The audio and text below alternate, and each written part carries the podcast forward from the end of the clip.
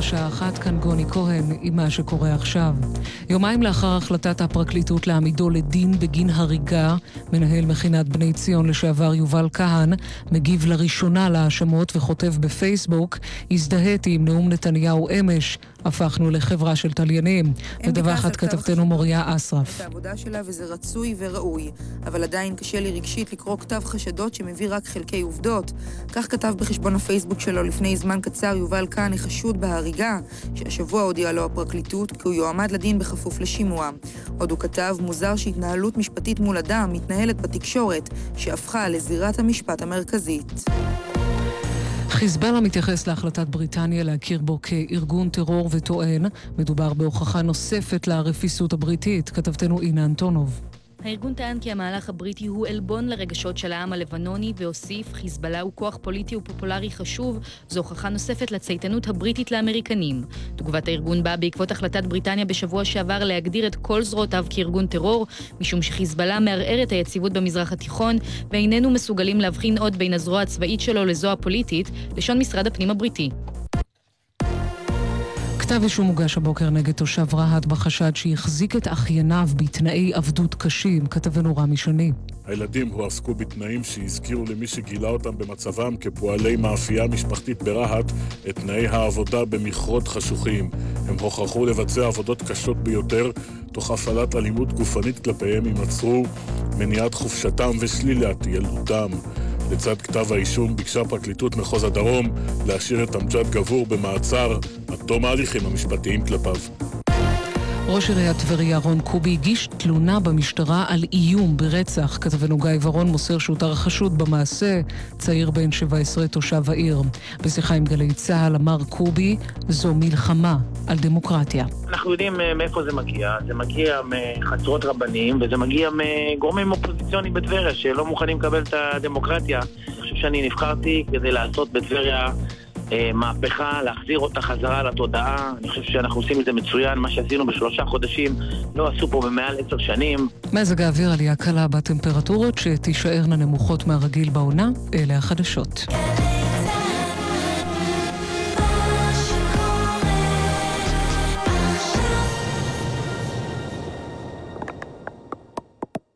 עכשיו בגלי צה"ל, אודה הקורן ונתן דטנר. עורכת ענבל גזית. הבית של החיילים, גלי צה"ל.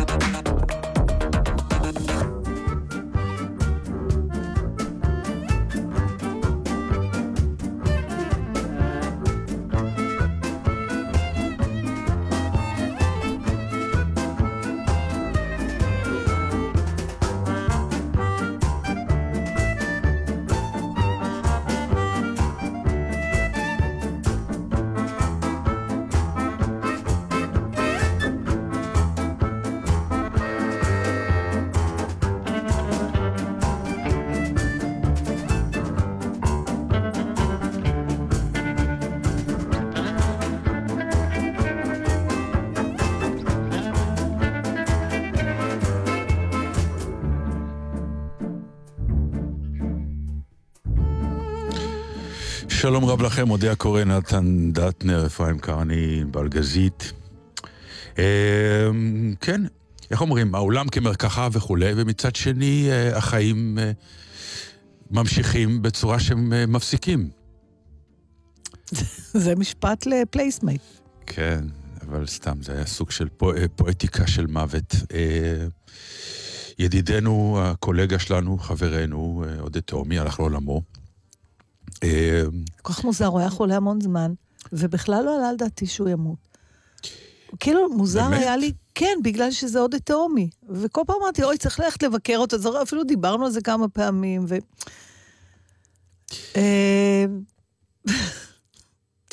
יש אנשים שכשאתה מודיע שהם הלכו לעולמם, אז זה לא רק הם הלכו לעולמם. כן. הלך, הולך איתם אה, משהו אה, שלא יחזור יותר. שנינו שיחקנו איתו, התמזל מזלנו. כן. אתה ביותר מפעם אחת לדעתי, נכון? אבל, כן, אבל מבחינת לשחק איתו, פעם סיפרתי לך אפילו את הסיפור הזה עליו. תספר לי עוד פעם, תספר לכולם. אה, זה- זה הזמן לדבר על מי כן. שהלך לעולמו. אה, עודד היה מהשחקנים, אני אתחיל אפילו אחורה. גרי בילו, שבעצם, זה גם הוא, זיכרונו לברכה, כשהיה עסוק בלגלות אותי, כמו עוד הרבה שחקנים. זה היה פול טיים ג'וב, אחרים איזה 20 טובים. שנה הוא עבד בזה. כן. אז הוא, הוא- מכיוון שהמשפט הראשון שהוא ראה אותי, הוא אמר לי, יש לך בטריה של כישרון, אין לך מוצג בתיאטרון, מה שנקרא, ואם תקשיב לי, אתה תהיה שחקן גדול, והאמנתי לו, וזה היה המזל שלי בחיים, דרך אגב, את יודעת, יש ב- בחיים נקודות כאלה. למה, לאן אתה חושב, מה היה קורה אם כי לא? באותה מידה קיבלתי מלא הצעות מהתיאטרון המסחרי כשיצאתי, כי הייתי כזה אדם שיודע גם לשיר וגם לשחק. ואתה חושב שהיית הולך שם לאיבוד? והייתי אולי אה, סוג של אה, יותר בענף הבידור, פחות איש תיאטרון. אה, כי אז גם החלוקה הייתה הרבה יותר דיכוטומית. כלומר, היה נכון. ברור, זה הוא בבידור והוא בתיאטרון. אבל אני, אנחנו נחזור תכף לעוד תיאוריה, כן. סתם פתאום זה מעניין אותי. אה, באמת, גרי פתח לך דלת לדבר הזה, לא, היה, לא ידעת לפני זה, לא התעסקת בזה, לא התעניינת. התעסקתי, התעניינתי, אבל... אה, אה, אוקיי, אז יכול להיות שהיית מגיע לזה, אולי היית הולך עם עוד משחק, אולי לא היית בדיוק, אז יכול להיות שהייתי עושה את עובר ה- את האימון הפרטי הזה, אבל... את המסלול הזה, שהוא כן. מסלול שבעצם אה, חרץ את גורלי, מכיוון ש... בוא נגיד, כשאתה בא לבית צבי, אתה צריך לעבוד שלוש שנים, ואז שאנשים יבואו ויחליטו אם אתה טוב או לא טוב. אם אתה כוכב או לא כוכב. אצלו זה עבד הפוך, הוא אמר, שמע, אתה מצוין, ראיתי אותך, ועכשיו אני אהפוך אותך לשחקן. כלומר, כוכב אתה כבר. אבל הוא לא שלח אותך ללמוד. לא, לא, זה היה אצלו בתיאטרון, בתיאטרון כן. באר שבע. ו... אז הוא היה עושה לי כל מיני תרגילים של אה, מה שנקרא לימוד המקצוע הזה שקוראים לו תיאטרון, או איך מתייחסים אליו. אז אה, באחת הפעמים הוא בא ואמר לי, מולייר, אתה מכיר? הייתי, אמרתי לו, כן, אתה יודע, למדנו לבגרות, אה, הקמצן, זה מה שאני מכיר. אז הוא כתב הרבה מחזות, זה בשלושה ספרים אדומים. תקרא את כולם, ואתה עושה תפקיד ראשי. והייתי אז אמרתי לו, איזה? לא, קודם תגמור לקרוא, ואז תבוא אליי. אחר כך עשינו מחזה של צ'כוב, איוונוב, אז הוא אמר לי, אתה מכיר את צ'כוב? אמרתי לו, "אה, שמעתי, כן. כן. אומר, אתה יודע באיזה תקופה זה נכתב? אמרתי לו, לא, אין לי מושג. הוא אומר, שחקן שלא יודע את ההיסטוריה של הדמות ומה הוא עושה ובאיזה תקופה הוא חי, למה שהקהל ידע? חיקוי עלוב אני עושה, אני יודע. אבל אה, משהו בתפיסה הזאת, בקיצור, לך תקרא על התקופה, מי היה בשלטון, מה היה מי, המצב הסוציו-אקונומי של, של האנשים וכולי וכולי. בקיצור, תחקור. עודד תהומי היה אלוף בזה. עודד היה לוקח תפקיד, עכשיו, הוא כל כך היה אלוף לפעמים, שבאיזשהו שלב זה הפך באיזשהו אה, מקום, אם אתה גם מוצא במאי ששותף לזה, או-אה, אתה במצב קשה. עבדנו על מחזה שקוראים לו המנצח, וזה התייחס לדמות שזה הכי גרוע בעולם, אמיתית שהייתה קיימת. פורטוונגלר, שהיה סוג של המנצח של הפילהרמונית של ברלין בתקופת מלחמת העולם השנייה. נו, אז כבר יש ספרי היסטוריה. נו, אז יושבים עם מיכה לוינסון, גם זיכרונו לברכה. וואו, כולם אתה מתים מספר מסביב. כבר אה, אה, כמה דקות סיפור שאתה היחידי שלו, זיכרונו לברכה. אז אני כנראה הבא. כאילו, לא, לא. אה, כן, אבל... לפי הסדר הכרונולוגי. לא, אבל אתה לא יכול, אז מי יספר את הסיפור? הנה, זה מוקלט, זה ייכנס אחר כך לזה. כשיהיה עליי, ישמיעו את הסיפור הזה. עכשיו עוד פעם אתה בונה את על- ענבל, כן. כן. והם ישבו והתחילו באמת, היה איזה, אה, יש ספר שאיזה היסטוריון סיני כתב, וההוא כתב, וזה כתב, והם יושבים ומביאים ספרים, ותשמע מה היה, ואני שיחקתי חוקר. שחוקר את הדמות הזאת, אין עליו, זה מישהו דמיוני לחלוטין, אין מה לחקור עליו הרבה. ואני יושב מולם ואומר לעצמי, נו מה? מה יהיה? ואז אה, בתור שחקן צעיר מצאתי, עזרתי אומץ, אמרתי, אה, מיכה, עודד, תקשיבו, זה נורא מעניין מה שאתם מתעסקים בו. אני כחוקר, אסור לי לדעת את הדברים האלה, כדמות, כי זה אסור לדעת. אה, באמת, זה, זה היה הפואנטה של הדמות. הביאו איזה סרג'נט מ- אה, כן. מטקסס, שאין לו מושג כמה השם הכריזמטי הזה עושה משהו. אז אני הולך הביתה, שתגמרו את הדיון ההיסטורי, אה, כלכלי, חברתי על הדמות, אז אה, אני אחזור ונמשיך בחזרות. ולהפתעתי הם אמרו לי כן. אבל זו הייתה מניפולציה כי פשוט השתעממת, או שבאמת לא, לא רצית? לא, באיזשהו שלב זה הייתה סוג של חפירה, כי זה, הם התענגו על זה, זה כבר לא רק על הדמות, זה כבר, באמת, תראי, זה, זה עונג. יש באמת עונג, עונג לשבת, ובעיקר מלחמת העולם השנייה, שההיסטוריה שם היא מלאה בסיפורים ואפיזודות. עוד על איש שהיה, אז גם יש מאיפה להביא, אחותו, אשתו, וישמעו, אה, תשמע את היצירה, איך הוא ניצח עליה, הם ישמעו את היצירות שהוא ניצח עליהן לעומת היצירות שמישהו אחר ניצח עליהן. יופי של עבודה, עבודה מאוד מאוד מעניינת. אבל באיזשהו לא, שלב, לא. לא שיתפה אותי כן. באיזשהו שלב. עכשיו, הפואנטה הנחמדה היא שכשהם, אמרתי להם שאני אה, אחזור כשתקראו לי, הם אמרו לי בסדר, הם קראו לי אחרי שבוע. כלומר, הם ישבו למעלה משבוע בלי לעשות מילה אחת טקסט מהמחזה, והתעסקו באיש ו- ו- וכולי. וזו הייתה צורת העבודה של, אה, של עודד. עכשיו, אני גם, לאור העובדה הזאת, אמרתי, בוא אני אעשה עבודה, כמו שהוא עשה על פורטמגלר, אני אעשה עליו, על עודד. כי לא הכרתי אותו מספיק טוב. ואז אתה הולך אחורה, זה... תשמעי, הוא היה, קודם כל, אה, באמת מהיפים ביותר שהיו אי פעם לשחקני ישראל. הוא היה גבר, אה, איך אומרים? שבגברים. Mm. יפה תואר, אתה רואה אותו בכל מיני סרטים, אה, אה, תמיר, גבוה. זה אומר לנו משהו היום, פתאום, המילים תמיר וגבוה בקונוטציות אחרות. אה, והוא היה אה, איש... אה, שכאילו, אתה מסתכל ואתה רואה שהקריירה שלו הייתה יכולה הייתה להתפתח לכיוונים אחרים, אבל הוא, הוא אה, התאהב באומנות הזו שקוראים לה תיאטרון, והוא היה אה, אדוק בעניין הזה. אז, אז אני חושבת שזה ה... יש לך את האינסרט הזה? ש... אתה, אתה בוא, מכיר את ה... כן. תשמע רגע. איזה? תשמע. אני לא מרגיש שתם זמני, אני יודע. אני עליתי על הבמה עם קתטר ועם אה, דימום, ושיחקתי. זהו, שאי אפשר להסביר את מהות המקצוע שלנו. אני נדהם מה, מהחיות שבאה כשעולים על הבמה פתאום. וואו, טוב, תשמעי, אה, א', אה, זה מוכיח את העובדה שאנחנו בדיספרופורציה לגבי המקצוע שלנו, לגבי השליחות שלנו, שקוראים לה תיאטרון, כי uh, אני לא יודע היום כמה שחקנים צעירים uh, יקבלו את האמירה הזאת. תשמע, אני יכולה להגיד לך... של לעלות חולה כל כך לב, לבמה. הם של... יודעים, הם יודעים. לא, יודעים כן, כמה הם יהיו בעניין, כי אתה היום, אני יכול להגיד לך כמנהל תיאטרון, שאני הייתי, אני, אני גדלתי על ה... על התיאוריה הזאת. הייתי מקבל טלפונים משחקנים צעירים, תשמע, כואב לי הראש, אני לא בא לתיאטרון היום להצגה. באמת? אני אומר, לא כל כך נתקלתי, אני חייבת להגיד ש... טוב, אולי כי בקאמרי השחקנים הצעירים עולים חולים. השאלה למה הם נהיים חולים. לא, זה כבר שאלה, טוב, זה שאלה... אני רוצה להגיד לך משהו על העניין הזה אה, של עודד. כשאני עבדתי איתו הייתי שחקנית מאוד צעירה. יחסית, כאילו, ו... קודם כל, אי אפשר, אין בן אדם שלא התאהב בעודד. זאת אומרת, זה לא, לא, כמובן לא הגשים את עצמו, האיש היה נשוי והכול, אבל אי אפשר היה לא להתאהב בו, ואני ראיתי את זה, גברים ונשים. בגלל, אחד, השילוב בין ה, באמת היופי הפיזי שלו, אה, עם, אה, אה, הוא באמת היה אינטלקטואל. עכשיו, הוא ידע המון על, המון על המון.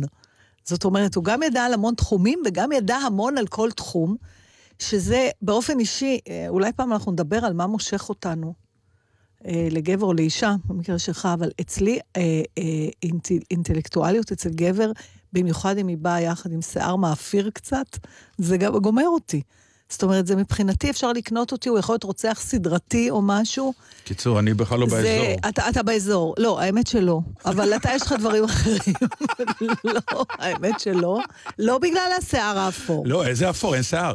אפור. מה שיש הוא אפור, אבל...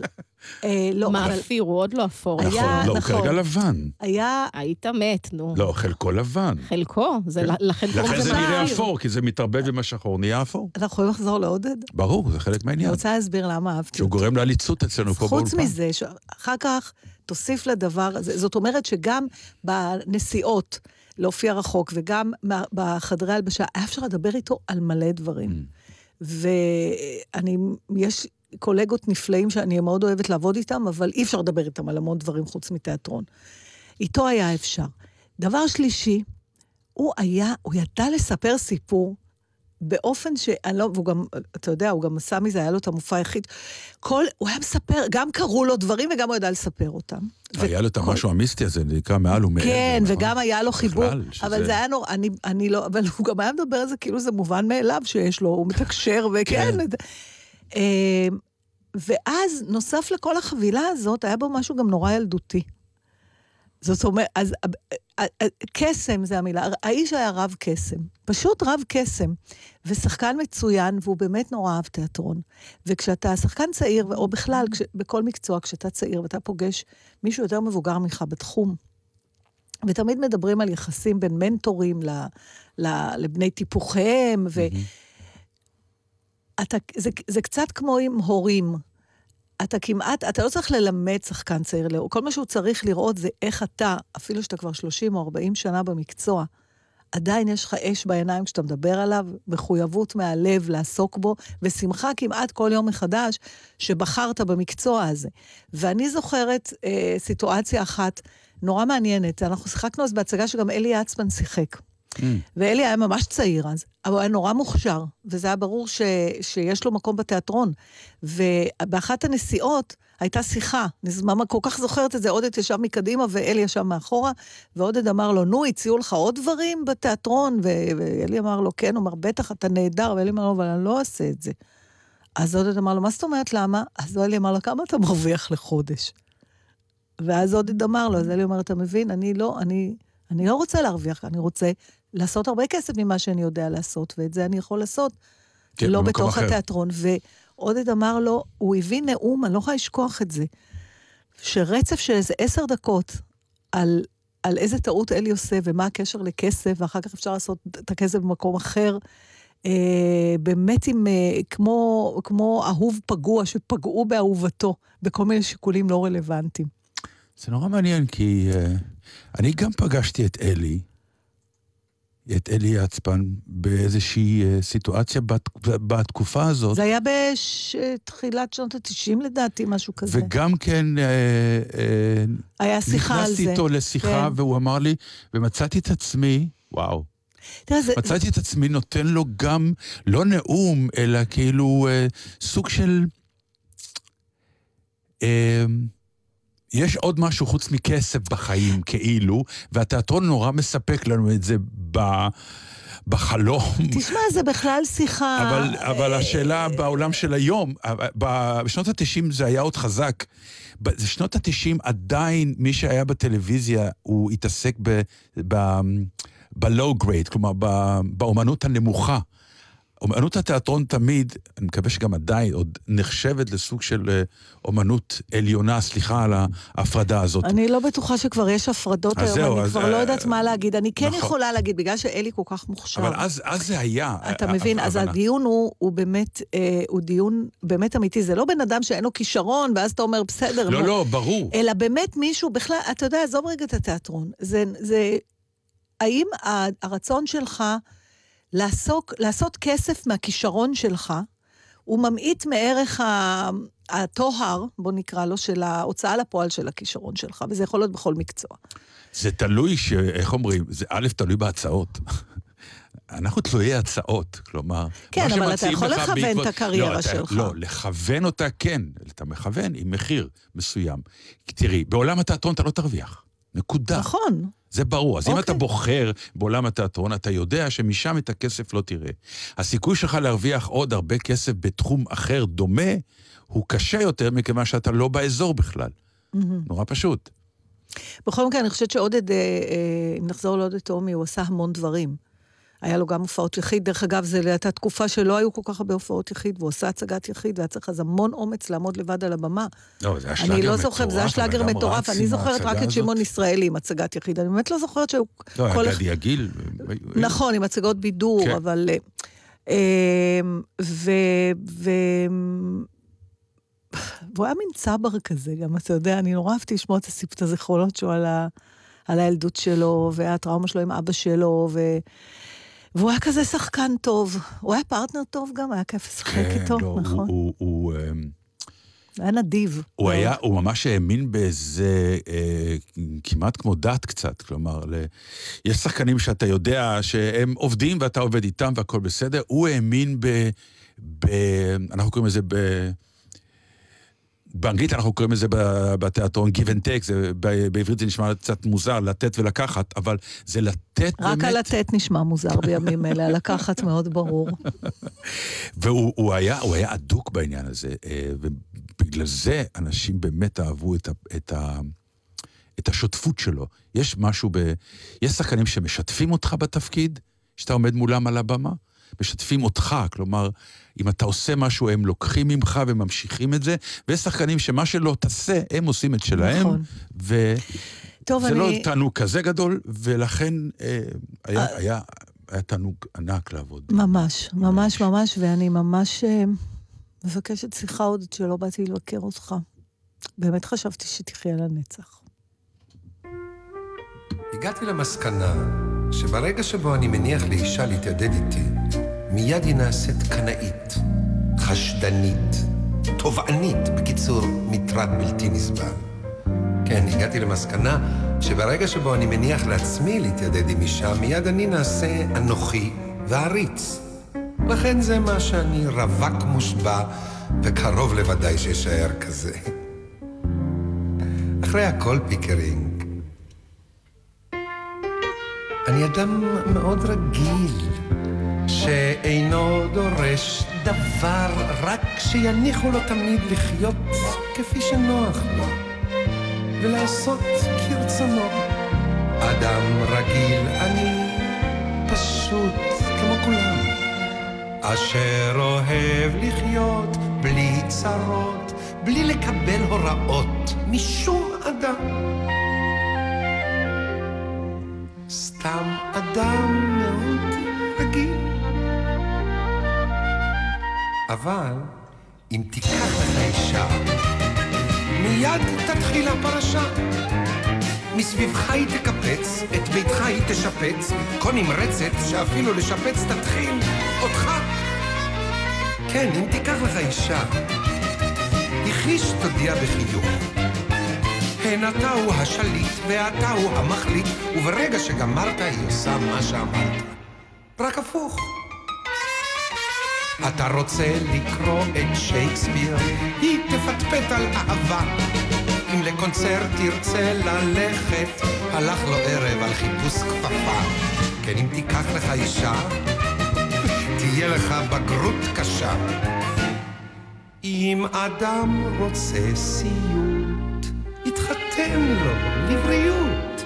אבל למה לי אישה, אם יש לי כבר רופא שיניים, שמכאיב פחות ממנה בלי קביעות? אני אדם מאוד עדין, חברותי, שקט, צנוע, שבע רצון מכל דבר, ובעורקיי תמיד זורמת אהבה לכל בשר. אדם סבלן אני, סימפטי וחביב, אדם שמימיו כל חייו לא הוציא אף מילה גסה מפיו. סתם אדם מאוד עדין. אבל אם תיקח לך אישה, מיד חולפת הבושה. ולפתע תדבר בסגנון עשיר יותר. כן, פתאום לצוץ יתחילו המילים שאין אפילו במילון. היית איש ביישן צנוע, לוחש בקול ענוג ורח. עכשיו יוצאות מילים מפיך, שמהן יסמיק מלאך. או אם תיקח לך אישה, כבר לא תוכל להיוושע. יבושם לו לזכר, שעינוי כזה יבחר. אם תרצה עיבוד לדעת, למה דווקא עם טבעת? גיליוטינה זה דבר פחות יקר.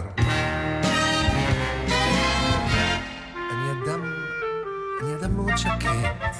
היושב לו בכל ערב בחדרו המרווח, אני אוהב דממה ושקט, כמו בקבר שנשכח. אדם חושב, אני מלא רעיונות, אוהב להסתגר מתנזר בלי רעשם המבחיל של הבריות. סתם אדם מאוד שקט. אבל אם תיקח לך אישה, אתה מזמין לך פלישה. יבקרו אותך גדודים, ידידות וידידים, לפטפוט ולשיחה על הנושא למה הבעל עצבני. ומשפחה יש לה גרנדיוזית, שתבקר אתכם תמיד.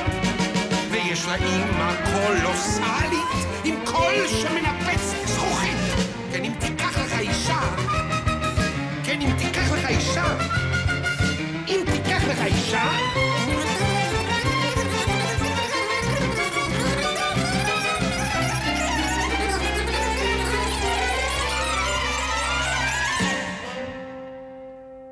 לעולם אישה הביתה. לא אכניס! פרופסור היגינס, גברתי ענווה. עוד אחד. שחיכה אותך. לא, אני אותו.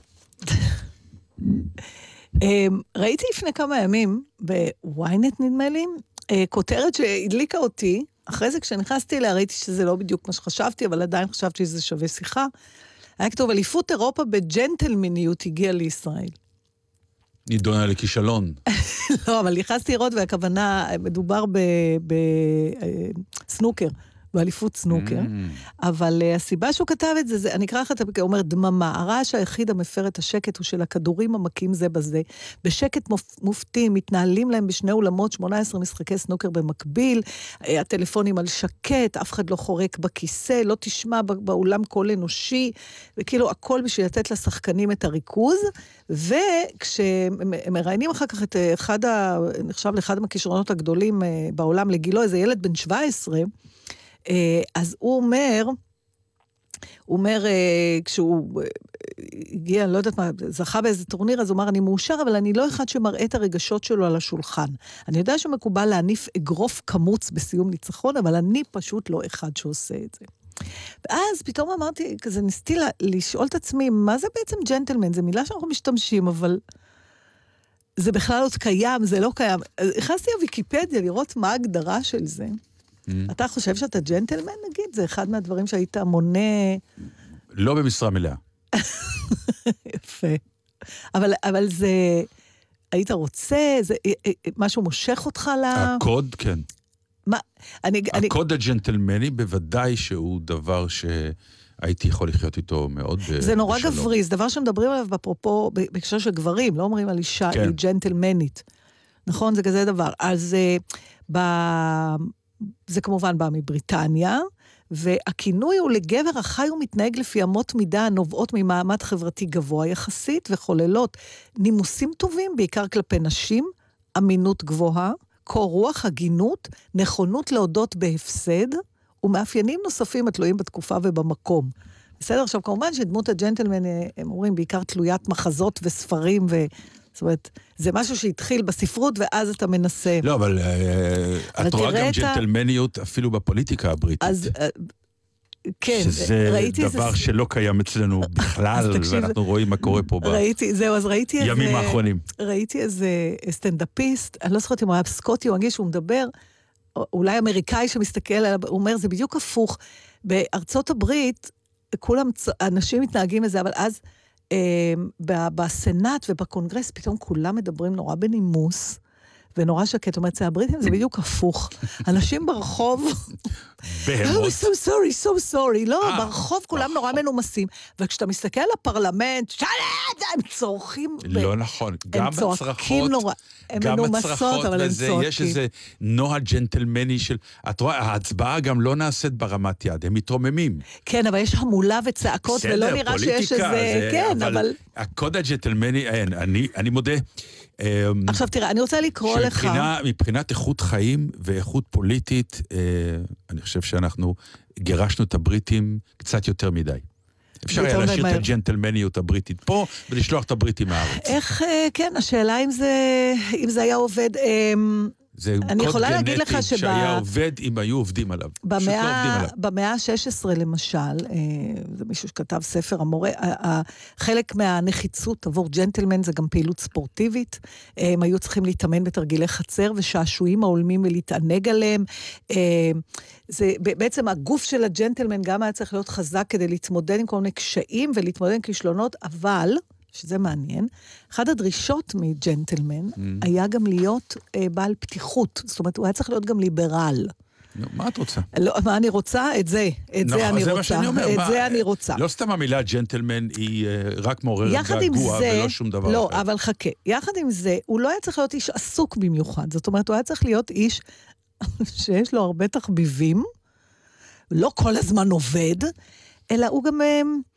אתה יודע, יש מין אינטראקציה חברתית כזאת, היה להם את המועדונים הסגורים שלהם. אה, אמונה, אה, אה, התרבות הג'נטלמנית מעלה על נס את התחביב, מתוך אמונה, כי רק עיסוק שלא על מנת להתפרנס, יכול להיעשות באופן רציני, אמין וללא פניות. ככה נוסדו למשל המשחקים האולימפיים. ככה הוא ייסד. לא, אבל אני חותם בשתי- בשתי- בשתי ידיים על צורת חיים כזאת. כן, אבל... הייתי משתלב בה אבל, נפלא. למשל, האישה היא לא חלק מעולם הג'נטלמנים. הייתי עדיין חי איתה בשלום. בדרך כלל לא ישחחו הג'נטלמנים אישה בנושאים המעניינים אותם, פוליטיקה והימורים. מה הם כן יעשו עם האישה? זה יותר עניין של גינונים. מהמם. הם, אה, הוא ינשק את ידה, הוא יפתח בשבילה את הדלת. יראה לה גינוני כבוד, מה שנקרא. לא תמיד האישה תגיד, והוא אבל- ג'נטלמן גם, הכוונה היא לא לכל הדברים שקראת, אלא רק לסוף. הוא פותח את הדלת, הוא נחמד, הוא נותן לך כבוד. היום לתת לאישה כבוד, הכוונה היא לא רק לפתוח לה את הדלת, אלא לתת לה כבוד ברור שלא, אבל זה עניין. שוויוני. הג'נטלמן לא רואה באישה. לא, אבל אפשר לפתח את זה. להיום. אפשר. הג'נטלמניות היום היא לתת לאישה את מה שהיא. בדיוק. את הג'נטלמניות ואת האפשרות לקריירה והכל. אני לא בטוחה שזה, החדש. יש, אני חושבת שיש משהו בהגדרה של ג'נטלמן, סליחה, בבסיס של ההגדרה הוא מתנשא. אני אומר... אתה אומר, אני אתן ל... בתקופה שהג'וב הזה, או ההגדרה הזאת נולדה, אה, זו הייתה תקופה כזאת, שבעצם האישה הייתה באמת במעמד אחר, והג'נטלמן נתן לה לפחות את הכבוד. היום, אני אומר, כן. יפה היום, מצידו. היום זה אחרת כבר, די. מה היום- הביקורת, למשל, אם יש ביקורת על ג'נטלמניות? יש ביקורת? אה, שמה? יש. אז זה גם מעניין. אלה שמבקרים טוענים שהחינוך של הגברים הצעירים למודל הג'נטלמן.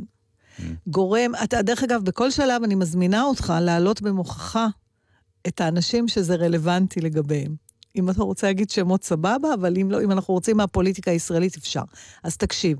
החינוך של, כשגבר צעיר מחונך להיות ג'נטלמן, זה גורם לציניות, יהירות, אגוצנטריות, ואטימות עד לכדי לפעמים נכות רגשית שנובעת מהחלפת ביטוי רגש אמיתי בהיענות למערכת של כללים ומוסכמות. זה כשמי שמנצל זה- את הג'נטלמניות למקומות הלא נכונים. זה אומר שהוא יכול לנשק לה את היד ולפתוח לה את הדלת, אבל הוא לא באמת מעריך אותה, אלא הוא רק עושה את הג'סטות, אוקיי. בסדר? בוא נתחיל עם הג'סטות, אחר כך נראה את האמונה. אז למשל, איזה, כשאני חושבת על פוליטיקאים ישראלים שיוחסה עזבי להם רגע, עזבי ג'נטלמן, פוליטיקה, גבר פותח לך את הדלת, כן. איך את מתנהגת עם זה היום? את אומרת, עזוב, עזוב, או מה עושים עם זה, או אף אחד לא פתח לי את הדלת כבר עשר שנים. זה בטוח לא בא לי טבעי. מהמם. רוב הסיכוי שנתנגש שנינו מעל הידית, כי בכלל לא יעלה על דעתי שמישהו אמור לפתוח לי את הדלת ואני כבר אפתח לבד. אמ, אני כשאני במעלית, נתקלתי בזה בחו"ל, וזה היה לי נעים. פתחו לי את הדלת של המכונית. כשאני נמצא במעלית, אבל- אני תמיד נותן לאנשים, בעיקר אם זה נשים, כמובן מבחינת ג'נ... לצאת. אני יוצא אחרון. אבל זה לא משנה המגדר שלהם. בוא נתחיל בזה שזה כן משנה. אוקיי, אז, אז הצדדים שאתה אומר שאפשר לייחס אותם לג'נטלמניות, זה, קודם כל אתה מדבר על נימוס. אני מדבר, נגיד, הקוד הכי בסיסי בג'נטלמניות זה קודם כל באמת הנימוס. מהמם. אני למשל, כבר באופן אובססיבי, באמת, אני אומר, תראו, כל פעם ש... אה, אה, קחי אפילו, אה, מה שנקרא, אוטו, תנועה, כן? מישהו חותך אותך, מישהו נכנס בך, מישהו מ- מימין או, או משמאל. אבל לפחות תהיה ג'נטלמן, הרי אם, אם אני עומד בתור באיזשהו פקק ואתה בא משמאל ו- וחודר פנימה, אתה חודר כי אני נתתי לך את האפשרות, הרי יכולתי גם להתעקש לא לתת לך להיכנס, נכון? אתה יודע את זה. עכשיו, ה- ה- הנהג הישראלי כבש את המקום. הוא מבסוט. אני אומר, לא, אני הייתי מספיק ג'נטלמן לתת לך את האפשרות להיכנס לפניי. תרים יד, תעשה עם היד ככה, תודה. הרי אנחנו יודעים שהתפלחת, יודעים שבאת מהצד. זה לא רק בתור של אה, אני לא- מכוניות, אני- בתור בכלל, אני בבנק לא או בכל חושבת, מקום. אני מתקשה בכלל להג, להגיד איזשהו כלל חברתי שיש בארץ, שאנשים פועלים לפיו. זאת אומרת, התחושה בגדול, שאין כללים. אין כללים. נכון. אין באמת קודים, לא, לא התנהגותיים, לא של בגדים, לא של... הכל בסדר. אולי יהיו שיגידו שיש בזה גם את הקסם שלו, כי זה גם גורם... תמיד אומרים שיש את הקסם הצברי, שזה מה שמאפיין נכון, אותנו. איזה חום וזה... הגזימו אבל... עם הקסם. הגזימו. כן, לא, חד כי- וחלק, הקסם כבר איבד זה אותו. לא שהגזימו את הקסם, אה, זה פשוט, אה, הצד השני של אין כללים זה ברוטליות. כי אם אין שום משהו... גסות. נכון. גסות, ו- לא ברוטליות. אוקיי, בסדר. זה שמובילה בדקה גם לברוטליות. נכון. אז תשמעי, זה נורא מעניין. אז בכל אופן, אה, אז זה נורא, אתה לא לעד הסוף ג'נטלמן, אבל אתה יכול לשחק בקלות ג'נטלמני. אני לא משחק, אני בהחלט יכול לא, על במה, בקלות נכון? לאמץ. אה, על במה? כן. לא כל לא. שחקן יודע יפה, להיות לכן- ג'נטלמן על במה. לא, אבל נכון... לשחק. לשחק זה- באוסקר ויילד, זאת אומרת, זה יהיה אמין, אתה תעבור אמין. אני כן. כן. אז- אני כן. ככה התחילה הקריירה שלי, אה, קראו לי שחקן אירופאי, כמה שזה אידיוטי. לא, היום. לא, זה כי לא, אני אומר, הג'נטלמניות באה יש, מה... יש, יש משהו ב... זה נורא מעניין, פתאום היום אה, עליתי על... אה, אני תמיד אוהב לקרוא בארץ את אלון גלעד על העברית. אמ, אפרופו ג'נטלמניות, המילה טרקלין. מילה מעולה. מה זה מילה נהדרת. למרות שאימא שלי הייתה קוראת לזה הול, נכון, שזה הכי לא טרקלין. אבל דרך אגב, אצלנו, בבית של ההורים שלי, היה הול. ככה פעם בנו. לכולם היה הול. אין, ברור. אין את זה היום. זה רע מאוד. אבל זה היה מדהים, כי היינו דירת שלושה חדרים, אבל היה גם הול. ברור. הול היה לפעמים יותר גדול מהדירה כולה. אתה נכנס, אתה לא נכנס לסלון. נכון. אתה נכנס הביתה קודם להול, סלון זה היה דביר. ואז היה... ראיתי את הסלון פעם ראשונה בגיל 16 לדעתי. דירת שני חדרים. אז מאיפה באה המילה הזאת? קודם כל, כמובן זה המשפט הידוע אה, על ה... איך אומרים? איך, איך אתה חי בעולם הזה? המשפט של חז"ל, עדכן עצמך בפרוזדור כדי שתיכנס לטרקלין. אז כאילו הטרקלין זה העולם הבא והעולם הנפלא והעולם ההוא. רגע, פרוזדור וטרקלין זה לא אותו דבר? לא, פרוזדור זה פרוזדור, זה מסדרון. אז, אז הפרוזדור הוא ההול, לא הטרקלין. נכון. אז מה- הסלון... סלון זה טרקלין. הול איננו בהכרח פרוזדור. לא, לא, מה אנחנו... זאת אומרת? זה לא בהכרח אותו דבר. עזבו אתכם, בואו... מאיפה הגיעה זאתי הילידת 80 הזאתי? מה את את מבינה רואה, בכלל? שום ג'נטלמניות, שום נימוס. לא, אנשים פה מבוגרים לקחת? מנהלים שיחה, את פורצת הול זו פנימה. המבואה, פרוזדור הוא פרוזדור. נכון. סליחה, אבל... ה- יש פרוזדור שמוביל להול. לא, אין דבר כזה. יכול להיות דבר כזה. כדי להרגיע... לא יכול להיות כדי דבר להראות כזה. לך שהפרוזדור הול הוא זה לא הול. פרוזדור, אני חותמת לכם כבר. אוקיי, נכון, בדיוק. בהצלחה עם המגיבים בפייסבוק. בבקשה. אבל בוא נרגיע... מי שהיה לו גם הול וגם נתענג. פרוזדור- מאיפה המילה טרקלין? אוקיי, את. יודעת? לא. גם אני לא? ידעתי. זה מורכב משתי מילים. אמ, ביוונית, τρεις או τρι, זה שלוש, נכון? נכון. טריגונומטריה, כן. טרילוגיה, נכון? נו. טריאטלון, שזה כאילו כן. שלושה ענפי ספורט בתחרות אחת. זה שלוש. ספה ביוונית זה κλίνη. אה, עכשיו, איך היו בסלון הגדול, או בהול הגדול, היו אוכלים בימי יוון, ואחר כך הרומאים אימצו את זה? בהסבה, נכון? נכון. על ספות כאלה. נכון. עכשיו, הספות היו מסודרות בצורה של חטא. שלוש ספות כן. בחטא, והשולחן באמצע. נכון. טרי, אה, יפה, שלוש ספות. שלוש ספות. זה מזכיר לי את הקטע ש- טרקלין. של הארץ יפה, נהדרת. עם ה- נכון? יפה מאוד. איזה... עם אה, זה, עם, אה, נו, שהם עושים אה, פרודיה על הכלה מאיסטנבול. זה קטע שאומר, רואים רצפה, אין מספיק ספות. אתה זוכר? הוא דורך שם על 20 אלף ספות, כל הסלון מלא ספות. לא זוכר את זה. אוי, זה נורא מצחיק, שהוא אומר, הוא אומר לה, אין מספיק ספות פה, תביא.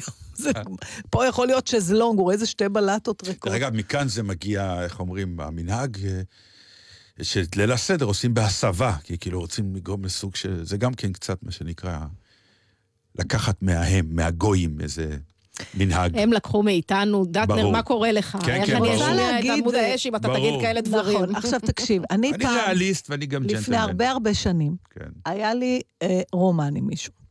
ולפ- סוף סוף, לפני הרבה שנים היה לה רומן. אני נו. חייבת להגיד לפני הרבה שנים, כי אם אני אגיד לפני לא הרבה שנים, אז יכול להיות שיצא קצפו של מישהו עליי בבית. או לא. אבל... אה, או לא. אבל אני כן זוכרת שאנחנו יושבים באיזה בית קפה או משהו, Mm. עוד לפני ש... לפני שנהיה משהו פיזי, ודיברנו ודיברנו ודיברנו, ואז אני זוכרת שהוא אמר לי משפט, הוא אמר, תגידי, את שמת לב פעם כמה אנשים מבלבלים אחד השני, לשני את המוח כשהם, לא, כשהם רוצים להיכנס למיטה ולא נכנסים? עכשיו, למה נזכרתי בזה? כי אני שואלת את עצמי, כמה זמן עוד עד סוף התוכנית יעבור לפני שנדבר על מה שהיה אתמול? אני חושב שהגדולה שלנו תהיה שלא נוציא על זה מילה. אני יכולה רק להגיד שהתעייפתי, אתה מרשה לי? אני עייפה, אני עייפה, תניחו לי, תעשו... לא, תקשיב, זה, אני מרגישה כבר שאני גרה עם כל אחד מהם בבית. זה פשוט, כאילו, כמו במשפחה הזאת, שפתאום צריך להתעסק בצרות של כולם. אני ממש אה, מתאפק, ואומר לך דבר נורא פשוט. בואו ניכנס למיטה כבר, נתן, נשמע שיר. ניכנס עם זה למיטה, כי גם אי אפשר, לא? אולי נצליח לסחוב עד סוף הייתה הטרדה מינית התוכנית. בשידור חי? מי שמצטרף אלינו רק עכשיו, זאת הייתה מטאפורה.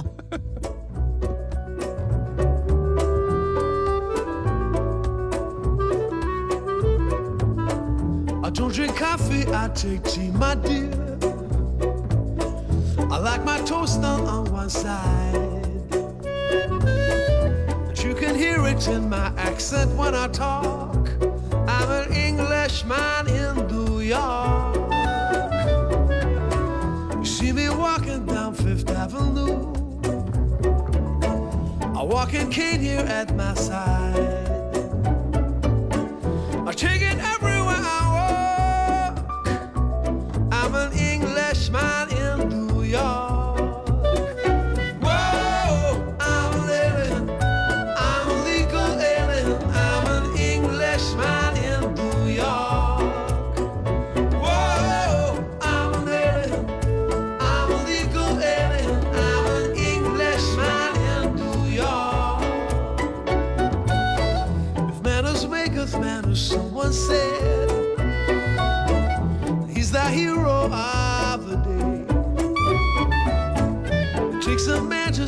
ignorance and smile. Be yourself, no matter what they say.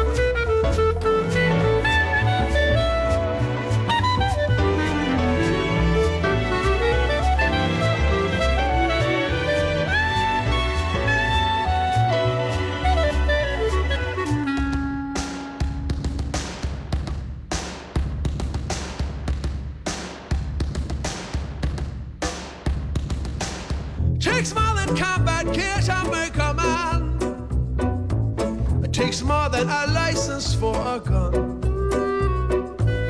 Confront your enemies, avoid them when you can. A gentleman will walk but never run. If manners maketh manners, someone said. He's the hero of the day. Takes a man to suffer ignorance and smile. Say. Be yourself, no matter what they say. Be yourself, no matter what they say. Be yourself, no matter what they say. Be yourself, no matter what they say.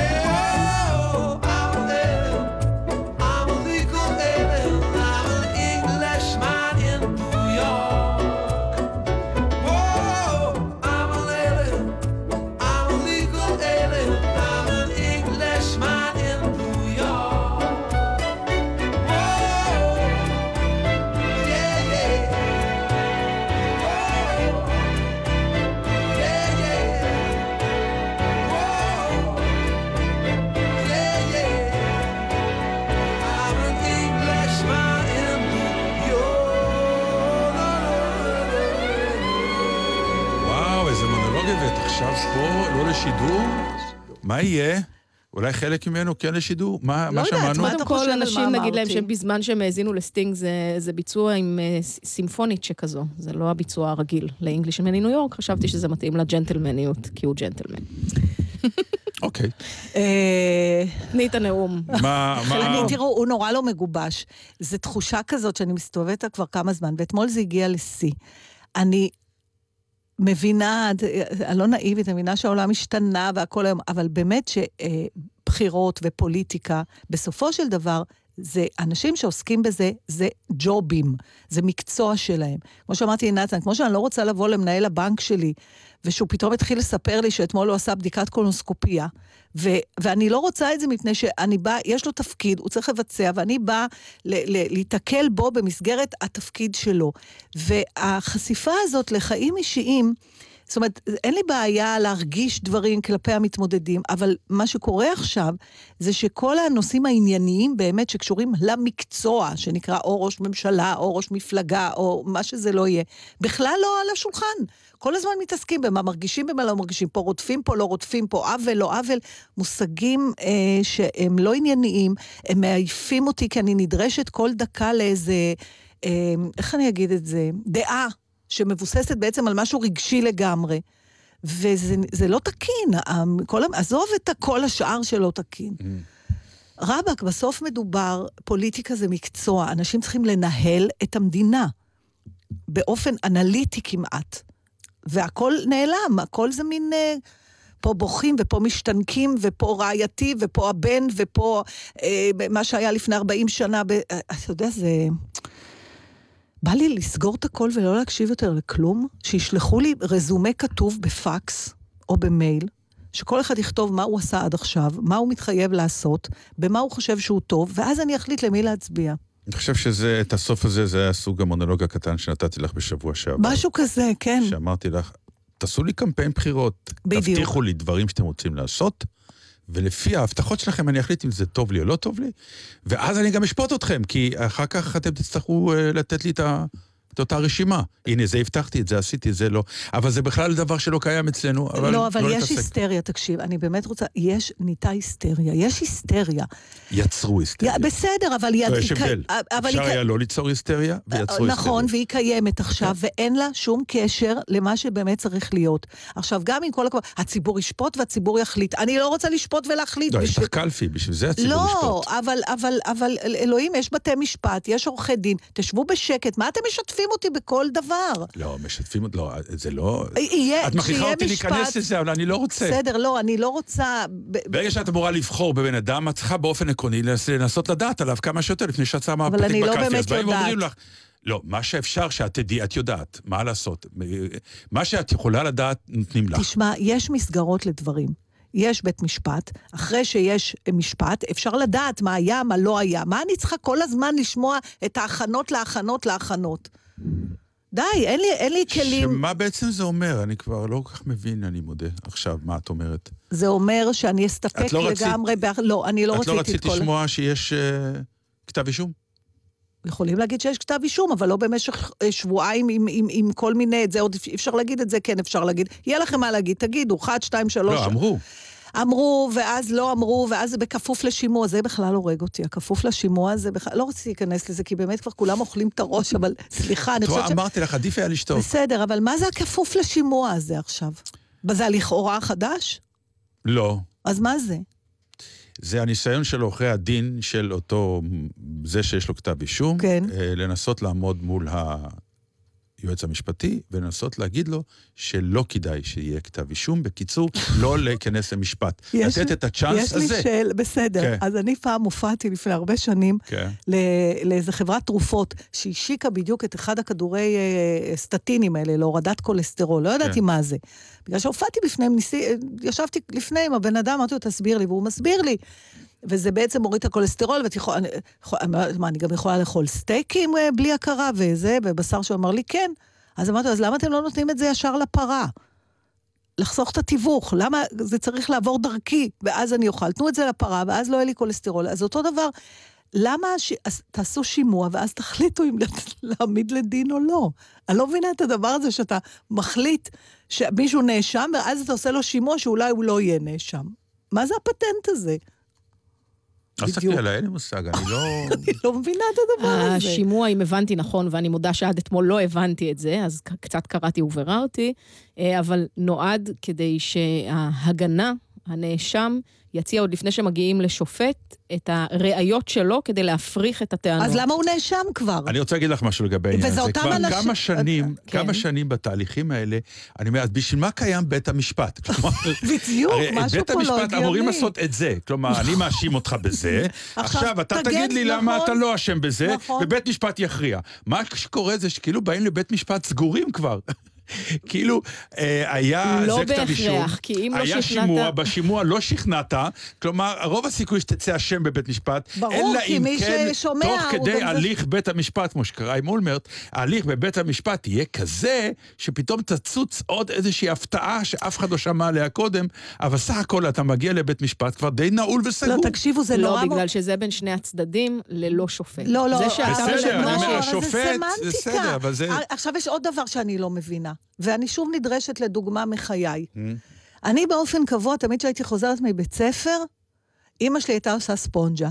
ואז היו צרחות, למה את? דורכת לי ברטוב? נכון. אני חושבת שרק כשגמרתי את בית ספר, עלה על דעתי לשאול את אימא שלי, למה תמיד היא עושה ספונג'ה כשאני חוזרת מבית ספר? הלוא היא יודעת מתי אני חוזרת מבית ספר.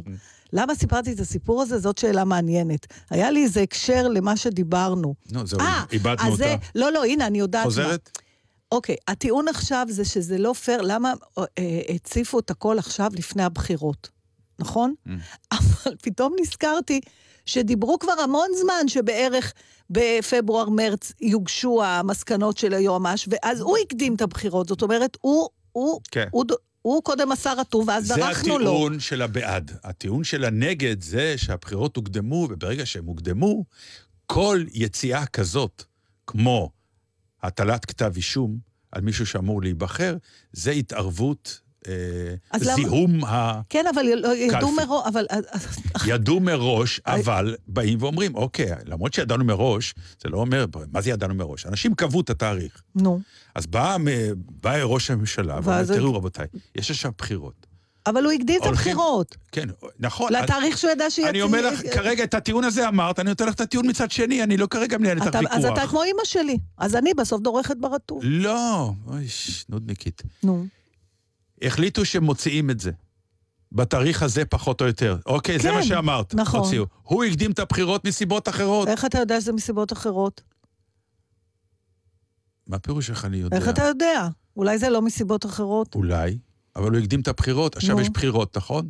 יש הטוענים שכל דבר כזה שלא קשור לבחירות, מבינה אחד את זה, נתן, זה זיהום, זה הכל. אז עכשיו תנהלי על זה ויכוח, מה שקורה ברדיו 24-7, ואני לא רוצה לפתוח את הוויכוח הזה לא, כאן. גם אני גם לא. מול כי- אימא שלך, השאלה היא פשוט מי בדיוק. ימצמץ ראשון. את מצפה שהיא תבין שאת חוזרת מבית ספר, ולא ולכן תעשה לא תעשה ספונג'ה. ספונג'ה. היא מצפה שתחכי עוד רבע שעה בחוץ. מי צודקת? אני חושבת כן. שהיא רצתה שאני אדרוך לה ברטוב, ייתכן. כדי שהיא תוכל לצעוק עליי. גם זה ייתכן. אנחנו נסיים את התוכנית בגדול, אה, פחות או יותר עכשיו? את רוצה עם על זה? אה, זה הזזות? כן, אני רוצה להודות לחברי ששון עוז, שהכיר לי את הזמרת הזאת, שנתן חבל, כי אני יכולתי... כרגיל בהתנסות, אומר, זה ישן. אז האמת ישן, אני... אה, אבל אז למה לא סיפרת לה? היא נכון, הייתה מגלה לא הבאת ונהנית. שיר לא, שלה. כי... אה, כן. כדברים טובים אתה מסתיר ממני. א', זה נכון. רק מחזות זמר אתה מביא לי לפה, עם שירים שאפילו אי אפשר לזמזם אותם. כבר הרבה זמן הוא לא הביא הקפלה. נכון. שקט, שקט, לא, מה את מעירה דובים? תמשיכי להרגיז אותי, מעירה דובים. התוכנית הבאה תהיה תולדות הקפלה. איך זה התחיל, מי אה, כובש את אני יודעת איך זה הנושא. התחיל, כשהתזמורת חלתה, לא, אולי לא ולא הייתה. רצו לבטל את ההופעה. לא, לא הייתה תזמורת. תזמורת רק נכנסה, אחר כך מסכנים. כל התזמורת, כמו נהגי הקטר, כן. כל התזמורת חלתה, ואמרו, לא מבטלים, תשאירו בלי. שבת שלום. רגע, אז קוראים לה זז. זה הכל. והיא זז, היא זזה יפה יש לה שירים מקוריים נפלאים, אנחנו דווקא נשמע קאבר לא, יצא שלה. לה, יצא לה, כן. לא, יצא, היא זמרת צרפתייה עם קול מאוד מאוד מיוחד. וגם מגניבה, תראו אותה והיא ביוטיוב. מגניבה, היא כן. נראית מצוין. ויש לה את השירים שלה, כמובן, והיא הוציאה תק, תקליט, תקליט, מי אומר היום? היא הוציאה אה, אלבום אלבום, קאבר כן. של כל מיני שירים שנסונים, אה, והיא עשה אותם באמת. תשמעו, שבת שלום. שבת אודה שלום. קורא נתן דעתי בלגזית. אפרים קרני. אפרים קרני.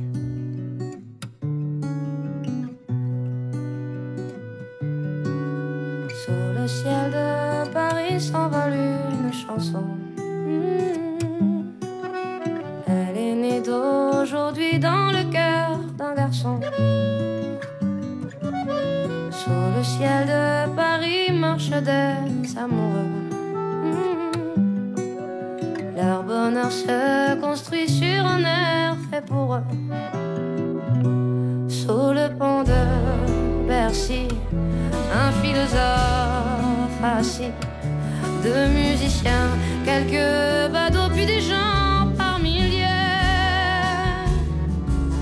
Sous le ciel de Paris, jusqu'au soir vont chanter hmm, l'hymne d'un peuple épris de sa vieille. Près de Notre-Dame, parfois couvre un drame. Rue sa Paname, tout peut s'arranger. Quelques rayons de ciel d'été, l'accordéon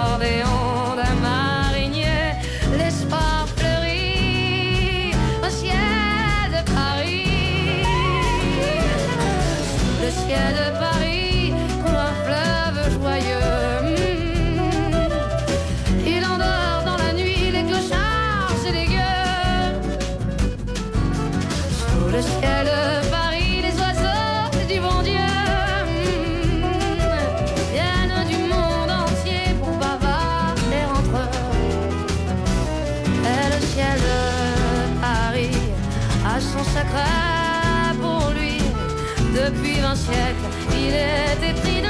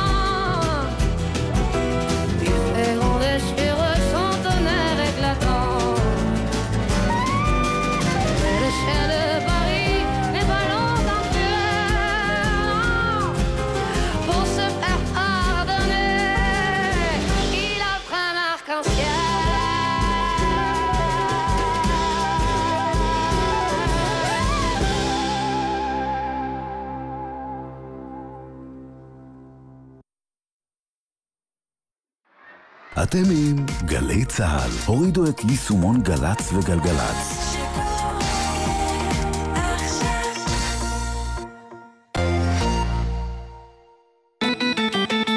צהריים טובים, קרמשניט. הבנתי שנפגשתם בבוקר, אתה והשר לביטחון פנים, ורבתם ככה מחוץ לאולפנים. רינו, אתה חתול רחוב יפואי ממזר. מאיפה אתה יודע את כל הדברים האלה, תגיד לי? רינו צרור, ב-10 בבוקר. ראשון עד רביעי, גלי צה"ל.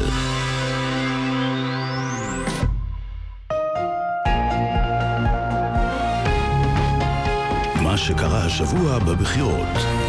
לא יישאר זכר לטענות נגדי. פייק אלף, פייק אלפיים, פייק ארבעת אלפים, הכל שם שקרי. כל מגדל הקלפים הזה יקרוס. אני בטוח בזה בארבעת אלפים אחוז. יש כאן ארבעה תיקים או שלושה תיקים שבעצם קרסו עוד לפני השימוע, עוד לפני שראש הממשלה אומת מול עדים. אני קורא לנתניהו להתפטר, להכריז על נבצרות, ואני חושב שאנשי הליכוד, כל איש זקוף קומה בממשלה מטעם הליכוד היה צריך לעשות אותו דבר. הערב עם פרסום המלצות היועץ המשפטי ובנסיבות שנוצרו, ישיבה עם בנימין נתניהו איננה עומדת על הפרק. בנימין נתניהו, אני פונה אליך מכאן הערב, להתעשת ולגלות אחריות לאומית ולפרוש מתפקידך. בחירות 2019, בוחרים גלי צה"ל.